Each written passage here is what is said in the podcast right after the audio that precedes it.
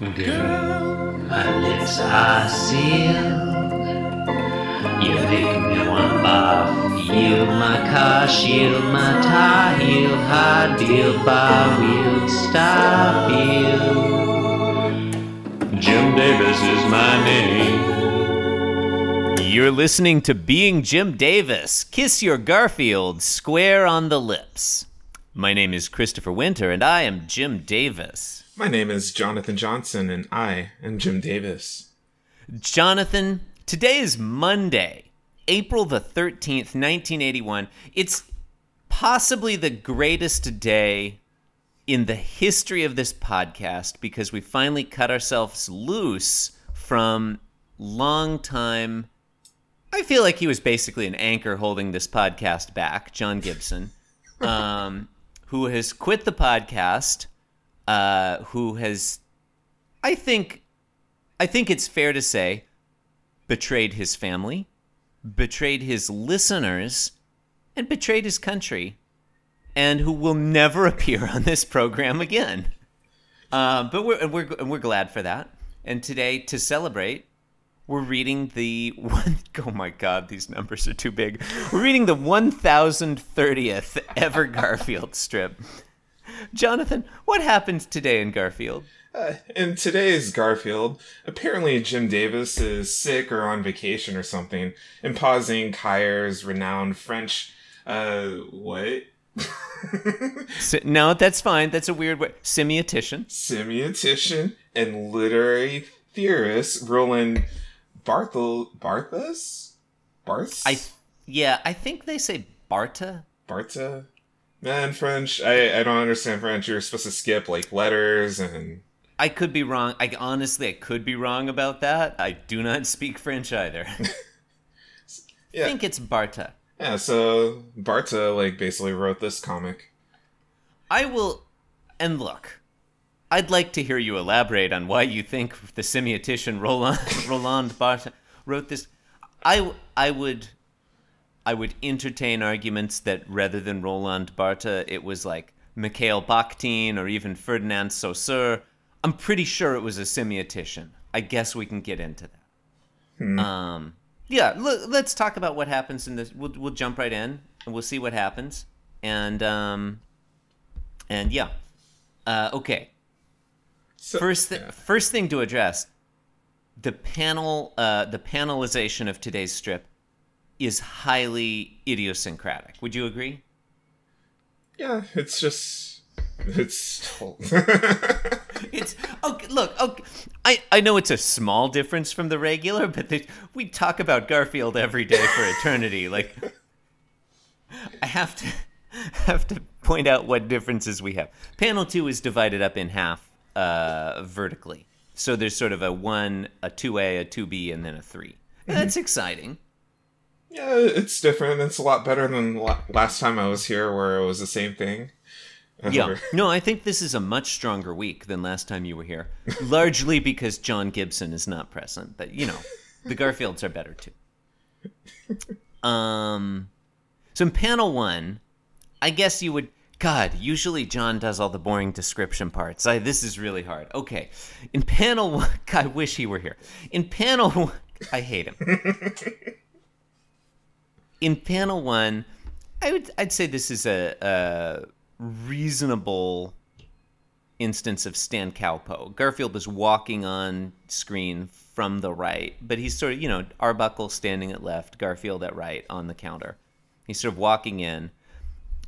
Uh, John Arbuckle has his left elbow is resting on the counter, and then his chin is resting in his left hand. His right hand, the index finger only, is hooked in around the uh, uh, the handle of a coffee mug, which I think indicates that it's morning. It's a visual cue that this is morning, uh, and that's that's strengthened by John Arbuckle's line, which is, "Where were you last night, Garfield?" Panel one name drop, um, and then and Garfield sort of looking up to him. I wouldn't say, I like almost disinterested, but just like, oh, that guy. You know? Yeah, it's all about the, it's it's a Monday. Yeah. I, I feel so, like John so, needs like, you know, the pipe with the cigarette and, you know, wearing like a a nightgown or something. Mm, I would love to see John Arbuckle wearing a nightgown in this panel. I think that would really put this panel over the top. I don't know about a pipe. You think a pipe? You think he smoke? He smokes a pipe first thing in the morning? Eh, never know. Or it could be like one of the, the French ones, the long, the long stick or oh, whatever. Oh, like a cigarette holder. Yeah. Yeah, long cigarette holder. I'm into that. I'm not saying John Arbuckle doesn't smoke first thing in the morning. It's very possible he does. Yeah, I would like to see John Arbuckle. Um, yeah, dressing gown, long cigarette holder, hair maybe a little bit uh, frumpier, you know? Mm-hmm. Looks like he's already showered and got dressed. Yeah. I would like to see this more of a first thing in the morning. Um, so tell me, Jonathan, what happens in panel two? It's pretty straightforward to describe, right? I mean, panel two, Garfield, like, I don't know, does Garfield get possessed by something and just is all of a sudden, like, excited and hands up in the air, just waving around like he doesn't care. He's, it's just like, yeah, fingers he up. Does, yeah, panel, like, two A does look like, sort of like he's dancing, right? Yeah. Like his his head is pointed upwards. It's like that Peanuts thing where they're all mouth, but his mouth is closed and he's smiling. So we see, we see like his muzzle and then the underside of his chin. He could totally you know, be doing like neck. the Snoopy dance or whatever. Yeah.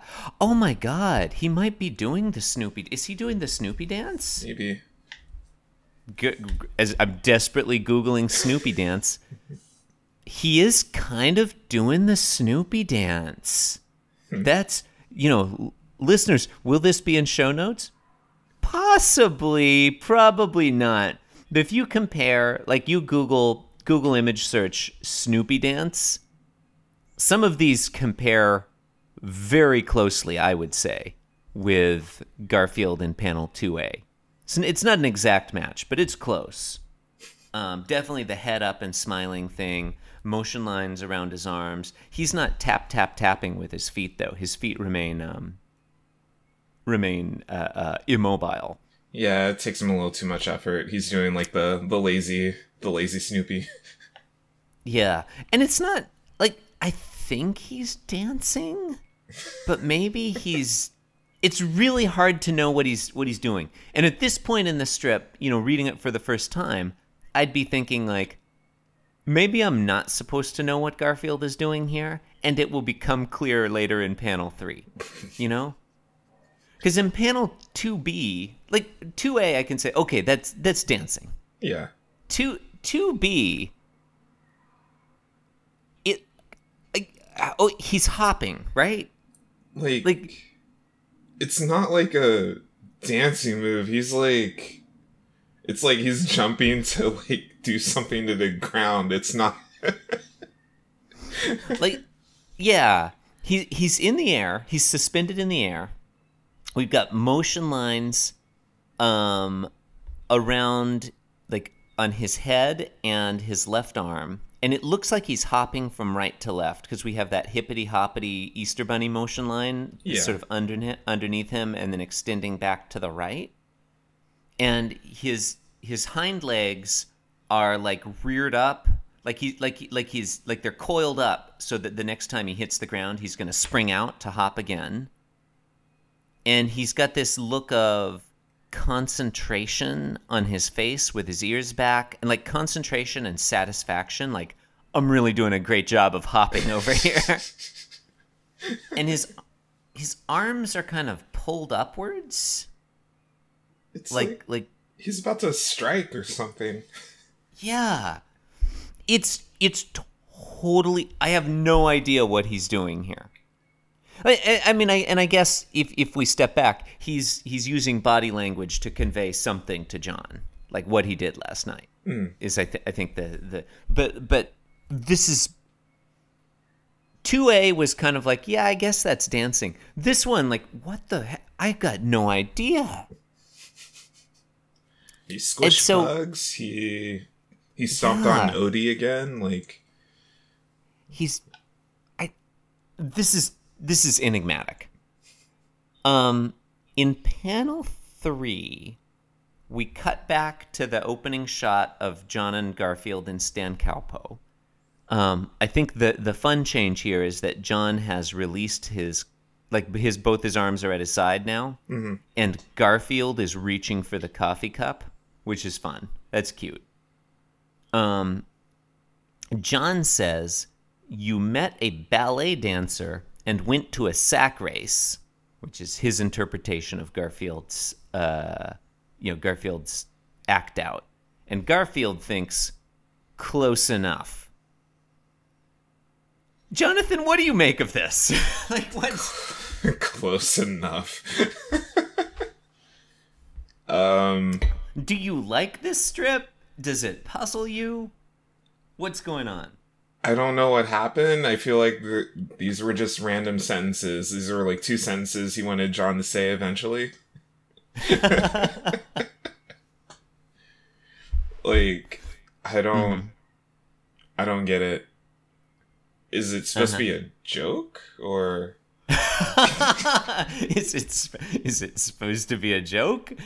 Um, I mean, okay, yeah, that no, that's a fair. I I have decided that I like this one, but it took me a while to come around because there, there's all sorts of like. Here, here, here was my initial question was: it seems like John Arbuckle is misinterpreting whatever Garfield indicated in panels two A and two B. That's true. Are are we, the reader, supposed to know what Garfield is actually saying, or is it supposed to be mysterious to us too?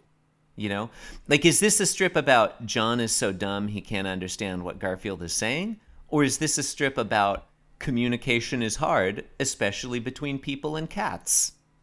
You know, like what's what is what's the message here? I I mean, that's kind of a thing as a whole that John doesn't entirely understand Garfield. Mm-hmm. And, but I don't know. It feels weird just bringing it up in this panel like this. Because it's not like we we know what the hell is happening. Yeah, like we don't know either, right? We're not, we're not, we're not dumb and not able to understand what, like the fact that we can't figure out what Garfield is doing in panel two isn't because we're dumb. It's because it's deliberately uh, uh, opaque, right? Mm-hmm. I, I I think that. I mean, and then, like, it could also sorry, be like on. the um, just in terms of like the artist's interpretation is like bad. Mm, yeah, I mean, it's it's possible that Jim Davis intended for us to know what Garfield was doing in panel two and just drew it poorly. But I I kind of think he didn't.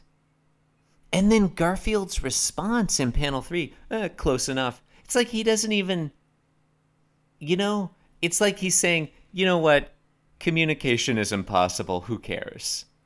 But I mean, like, Garfield by normal is kind of really lazy. The fact that he even pantomimed what he did is weird and out of place.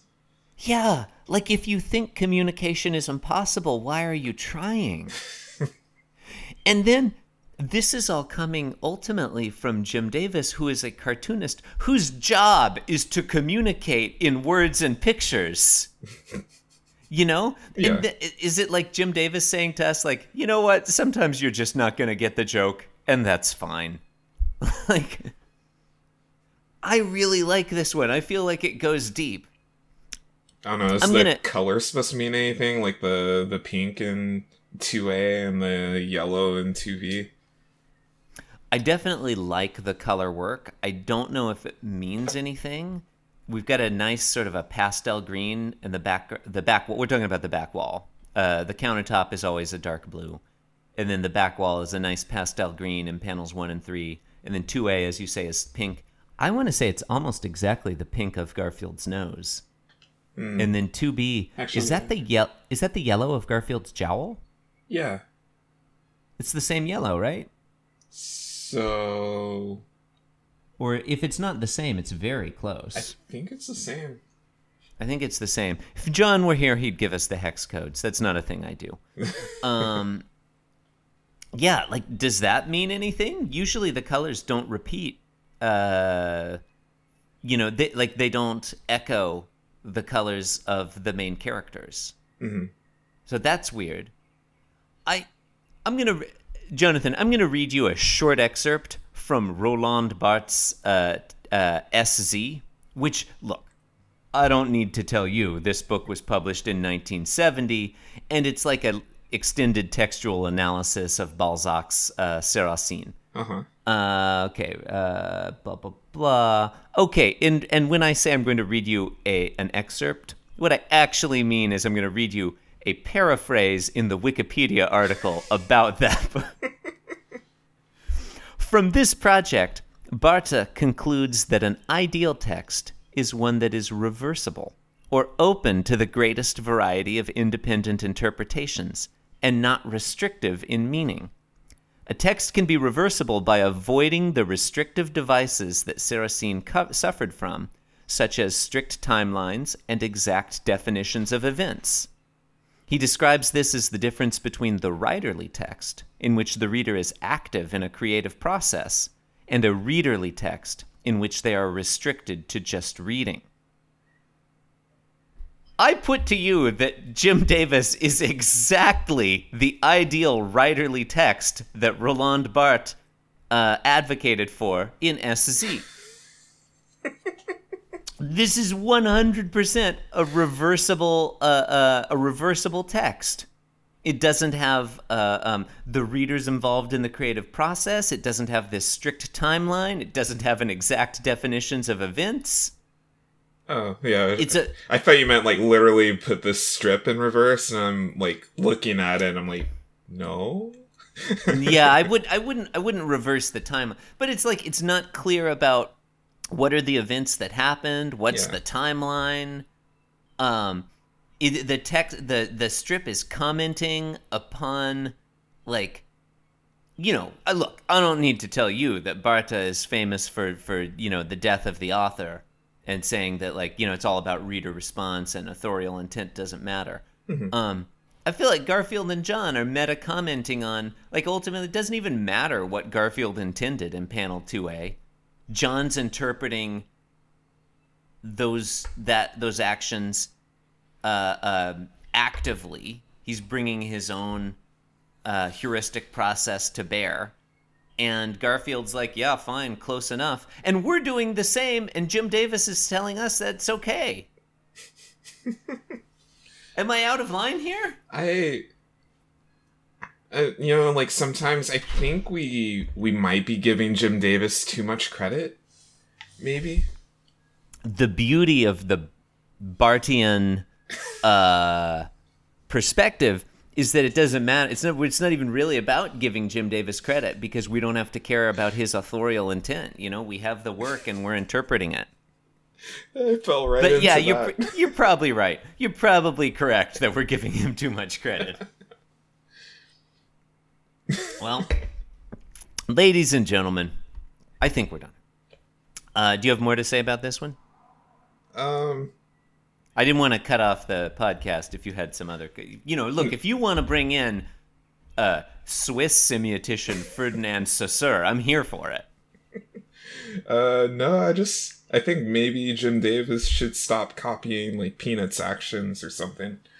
Because, yeah. Uh, I love it when he copies Peanuts' actions.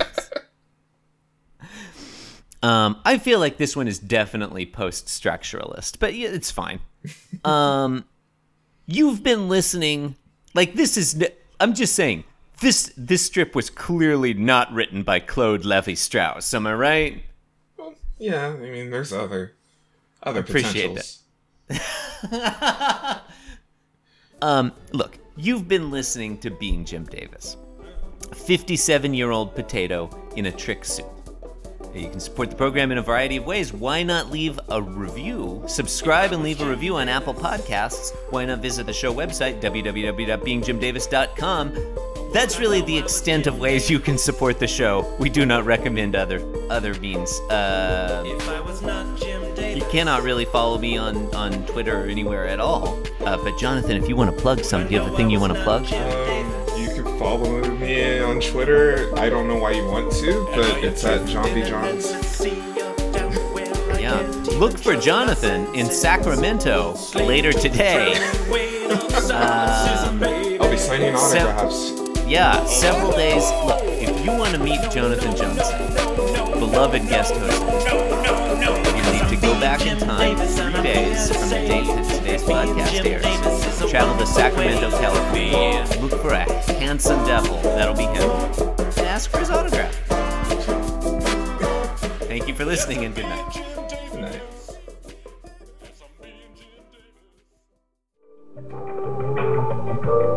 This podcast was brought to you by the Pitch Drop Podcast Network. Like what you just heard? Support the show by going to patreon.com forward slash pitch drop. And while you're at it, check out pitch drop dot net for more of this and other shows.